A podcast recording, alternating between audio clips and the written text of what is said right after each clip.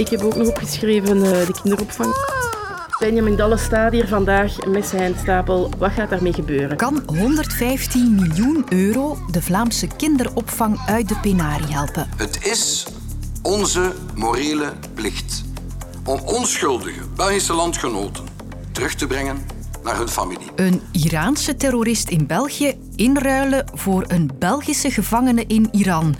Hoe gevoelig ligt dat? Elon Musk, gek of geniaal? Volgens mij is Elon Musk gewoon geniaal gek. En hebben wetenschap en technologie excentriekelingen als Elon Musk nodig? Ik ben Sophie van der Donkt en ik ga met die drie vragen aan de slag vandaag. Welkom.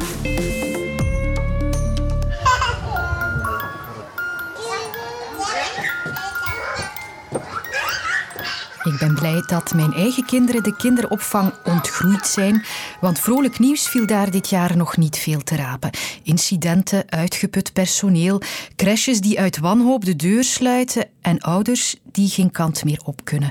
Er was dan ook veel protest te horen de laatste tijd. Maar vandaag staat minister Benjamin Dalle, de invaller voor Hilde Krevits, klaar met de beloofde 115 miljoen euro. Minister Dalle, waar gaat dat geld naartoe? Een betere ondersteuning van de kinderdagverblijven. Een eenvoudiger subsidiesysteem, meer vormingsmogelijkheden, meer tijd om, uh, om echt met de kinderen, met de peutertjes en de baby's bezig te zijn. En op die manier moet dat ook een veel aantrekkelijker job worden. 115 miljoen euro, dat is een hele smak geld. Maar is dat nu de oplossing om de kinderopvang uit zijn diepe crisis te halen? Ik ging het vragen aan ouders en aan begeleiders die de afgelopen weken mee op de barricade stonden. Noemi Willemme, Elisabeth Lucie Baten en Nathalie Morales Solis. Hallo, mijn Nathalie. Hallo, kan ik dan nog luider zetten? Hallo, ik ben hier. We gaan niet zeggen dat het niks is. Het is natuurlijk niet niks. Maar er is steeds te weinig geïnvesteerd en dat is dus iets dat we niet snel gaan oplossen. Ik denk dat er nog heel veel uh, werk is om te kunnen zeggen dat de problemen echt gedaan zijn. Dus als kinderverzorgster is denk ik het grootste probleem in mijn dagelijkse leven het aantal kindjes per begeleider. Ik denk, zolang dat dan niet zakt, we en kunnen we spijtig genoeg niet de nodige kwaliteitsvolle opvang bieden. En nu blijkt dat daar zelfs niks aan gaat gebeuren. En niet alleen dat, nu blijkt ook dat ze geloven dat dat, dat, dat niet waar is in de praktijk, dat er acht tot negen kinderen per begeleider opgevangen moeten worden, wat natuurlijk wel waar is. Dat is in onze ogen een zeer creatieve berekening. Wij horen van begeleiders net dat er ongelooflijk veel situaties zijn waarin ze alleen staan voor negen kinderen, zoals volgens het Vlaams decreet, en in de uh, praktijk zelfs nog met veel meer. En dat is precies waarom dat mensen uitvallen. Ik krijg elke dag DM's in mijn eigen inbox of te lezen op stories van andere mensen dat ze hun crash moeten toedoen. Ik snap niet zo goed waarom dat wij die verhalen wel kunnen lezen en die politici niet. Waar zitten die of zo? Zijn die zo onbereikbaar dat die verhalen niet tot bij hun komen? Dat die echt in een waan kunnen leven? Dat alles nog wel dik oké is? Want dat is het absoluut niet. Die 115 miljoen die er nu ligt, goed begin, maar dat is het voorgerecht. Wij willen de hoofdpla. En dat is het verlagen van de kindratio. Dus wie over de problemen kan meepraten, zegt toch vooral dank u voor de centen, maar dit gaat ons niet redden. Is dat ook wat de nuchtere wetenschap erover denkt? Hoe moeten we deze investering van de Vlaamse regering inschatten? Goedemiddag. Dat is Jochen de Vliegere, onderzoeker gezinspedagogiek aan de UGent. Of de kinderopvang daarmee gered is, dat is toch eh, zeer twijfelachtig. Het probleem is dat de crisis in de kinderopvang veroorzaakt wordt eigenlijk door drie problemen. Eh, in eerste is dat de job zeer onaantrekkelijk is door toch wel een laag loon. En daar gaat men nu met die 115 miljoen euro wel iets aan doen. Een tweede probleem is dat er onvoldoende mogelijkheden zijn eigenlijk voor kindbegeleiders om zich bij te scholen. Eh, er is zeer weinig loopbaanperspectief voor hen. En daar wordt vandaag niets aan gedaan. En een derde, en dat is misschien eigenlijk wel het allerbelangrijkste wat je ook hoort als je met mensen spreekt van, eh, van op het veld. Er zijn veel te veel kinderen per begeleider. En daar wordt helemaal niets aan gedaan. En daar zit toch wel een groot stuk de ontgoocheling ook vanuit wetenschappelijke hoek de crisis in de kinderopvang, daar blijft dus nog wel wat werk achter voor de politiek. Hallo Sophie. Hey. Voilà, Dag Inge. hier zijn we. En collega Inge Franke is er om met mij een heel delicate kwestie te belichten die de voorbije dagen weer opspeelde. De deal van de Belgische regering met Iran om veroordeelden met elkaar te ruilen. Een Brusselse rechter houdt die deal niet tegen, Maar het is nog niet zover en het zou nog wel een serieuze staart kunnen krijgen, want er is veel protest. Uh, Inge, laat ons eens beginnen. Wat staat er juist in die Iran-deal? Wel, de Iran-deal is de voorbije zomer uh, goedgekeurd door het uh, federale parlement. En die deal zegt dat veroordeelde gevangenen tussen Iran en België uitgewisseld, geruild mogen worden. In België zit de veroordeelde terrorist uh, Assadollah Assadi in de cel. Assadi is vorig jaar in Antwerpen tot 20 jaar cel veroordeeld voor zijn rol bij een verijdelde aanslag op een bijeenkomst van de Iraanse oppositie in Parijs. Hij misbruikte ook de cover van Diplomaat om een aanslag te plannen en uit te voeren. Sterker nog, hij smokkelde zelfs die bom mee op een lijnvliegtuig. En in Iran zit Olivier van de Kastelen in de cel, een Belgische NGO-medewerker. Van de Kastelen is op 24 februari in Iran opgepakt en zit in de gevangenis in Teheran in volledige isolatie. Olivier woonde al vijf jaar in Iran. Hij was terug in België en hij wil gewoon zijn dingen afsluiten in Iran. Hij had een appartement, hij heeft vrienden, hobby, goederen daar. Maar eh, dat liep dus fout af. Zijn familie hoopt dat hij de gevangenis levend verlaat. We zullen alles doen om hem vrij te maken. Dat is mijn belang. Hij is niet veroordeeld, dus in principe valt hij niet onder de deal. Maar Iran wil die veroordeelde terrorist Assadi zo graag terug dat dit via diplomatieke weg mogelijk dus toch op die manier wordt afgesproken. Op dit moment zit de wereld te kijken naar de protesten in Iran, die uitgebarsten zijn na de dood van Massa Amini, die opgepakt was omdat ze haar hoofddoek niet juist droeg. Met die Iran-deal in het achterhoofd, hoe vrijuit kan België dan spreken? Wel, het valt alleszins op dat uh, België nog geen uh, openbare verklaringen heeft afgelegd over de dood van Amini en over de harde repressie tegen de demonstranten nu. En verschillende andere Europese landen hebben dat wel gedaan, hebben de Iraanse ambassadeur op het matje geroepen.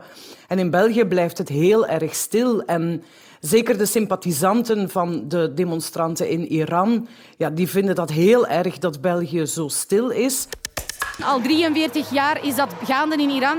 En we zeggen genoeg is genoeg. Ik vraag aan mijn land, België, om uh, te reageren en het Iraanse volk eigenlijk te steunen. Dus om mijn vaderland... Ik vermoed dat we de reden voor die stilte in België effectief moeten zoeken bij die Iran-deal. Het is nu niet het moment voor België, vermoedelijk, om Teheran extra tegen het hoofd te stoten op het moment dat je ook nog eens een hele andere delicate deal wilt uh, uitvoeren. Maar dan is toch wel de vraag hoe ver we kunnen gaan met uh, zulke akkoorden. Uh, dat zat deze zomer ook al een beetje vervat in de discussie tussen de regering en de oppositie hierover. We zullen er alles aan doen om deze persoon te helpen. Het is onze morele plicht. De vraag wordt vandaag beantwoord of België een betrouwbare partner is internationaal tegen het terrorisme, dan wel of België een chanteerbaar land is. Ja, Inge, hoe ver kunnen we dit drijven om een mensenleven te redden? Ja, dat is een hele moeilijke kwestie en heel veel mensen um, denken er ook wel genuanceerd over. Aan de ene kant gaat het over het leven van Olivier van de Kastelen. Volgens het laatste wat we weten uh, gaat het niet goed met zijn gezondheid. Hij krijgt geen fruit en groente meer. Hij zou opnieuw een griep hebben omdat hij in een heel koude cel is opgesloten. Dus als je die deal doet, kan je die man zijn leven wel redden. De tegenstanders vrezen heel erg. Ten eerste dat je ja, een vrijgeleide geeft aan terroristen. Terroristen die in België veroordeeld worden. Ja, je moet maar een Belg uh, ontvoeren of gevangen zetten. En dan kan je die wel uitwisselen. Vraag is, zijn Belgen op termijn in het buitenland, in Iran, maar misschien ook in andere landen, ja, een mogelijk doelwit als er uh, mensen van dat land hier in België in de cel zitten. Dus het is iets dat je echt wel veel breder moet bekijken ook dan alleen maar de deal die nu op tafel ligt voor het wisselen van twee mensen. Het gaat ook over de veiligheid van België in het buitenland in de toekomst natuurlijk. Maar dit zou toch de positie van Iran versterken als ze met een westers land effectief gevangenen ruilen? Ja, en dat is de grote vrees. Hè. Als je zo'n deal uitvoert, ja, dan geef je eigenlijk toe aan het Iraanse regime, wat ja, zeker in het Westen eigenlijk niemand wil. Maar we mogen ook niet vergeten dat Iran een heel belangrijke rol speelt in de oorlogen in Syrië en Jemen, ook in de conflicten in Libanon en in Irak. Dat zijn allemaal conflicten die het Midden-Oosten op dit moment heel erg instabiel maken. Als je Iran gaat versterken, versterk je ook hun rol in die conflicten. Dus het heeft ook nog veel grotere gevolgen mogelijk als je zo'n deal effectief uitvoert. Rijkste man op aarde, Elon Musk, doet weer hard zijn best om zich te laten opmerken de laatste tijd. Hij begon de werkweek met een eenvoudige poll op Twitter over hoe de oorlog tussen Rusland en Oekraïne het best opgelost zou kunnen raken. En een dag later stond zijn knipperlichtrelatie met het techbedrijf Twitter ineens weer op aan, want hij zou Twitter nu toch willen kopen voor 44 miljard dollar. Musk kan dus wenkbrauwen doen fronsen en ogen doen draaien, maar op zijn palmares staan natuurlijk ook wel verwezenlijkingen.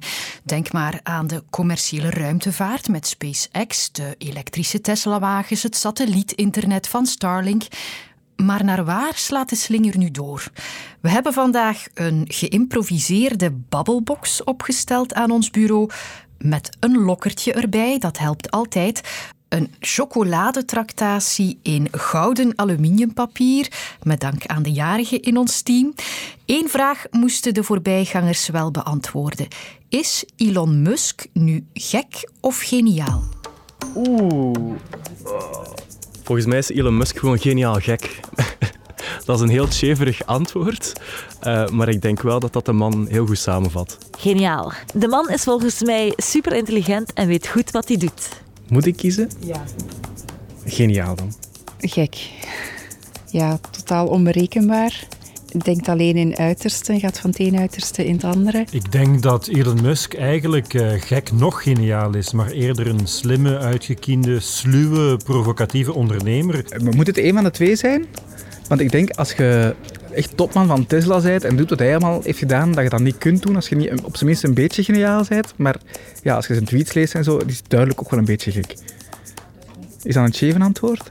Ah, je bent serieus of fan? Ik ben ook een irritante mens. Moet het geluid van mijn Ferrero ook hebben? Tractatie deed haar werk en er waren dus verschillende kampen op de redactie. We gingen het nog eens proberen bij een wetenschapsfilosoof met ook de bijkomende vraag: hebben we excentriekelingen als Elon Musk nodig voor de vooruitgang?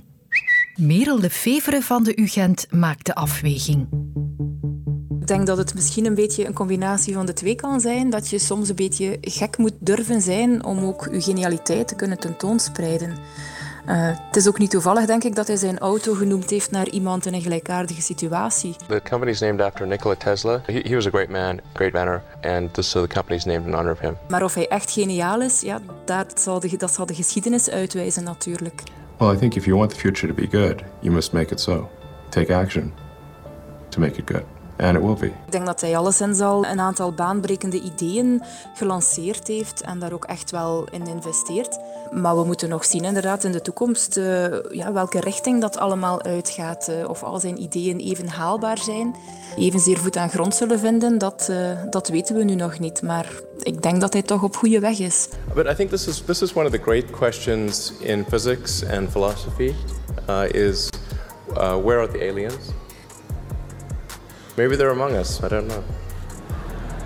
Uh, some people think I'm an alien. Moet je excentriek zijn om een aantal ja, veronderstellingen of heersende ideeën in vraag te stellen? Of word je als excentriek beschouwd net omdat je dat doet? Je hebt ook heel wat figuren die net als excentriek beschouwd werden omdat ze de dingen in vraag hebben gesteld. Ik denk bijvoorbeeld aan iemand zoals Mendel van de genetica, iemand zoals Semmelweis, die correlatie ontdekte tussen hygiëne en sterftecijfers in hospitalen. Ja, deze, deze wetenschappers ja, die werden bijna uitgelachen in hun, tijdens hun leven door de collega's. Het is pas later, postuum, dat zij gelijk hebben gekregen. En vind je onze podcast goed of wie weet zelfs geniaal? Abonneer je dan zeker op het kwartier. Tot morgen. Wat doet dementie met een mens? Ontdek het in de podcast Mistlicht. Nu in de app van VRT Max.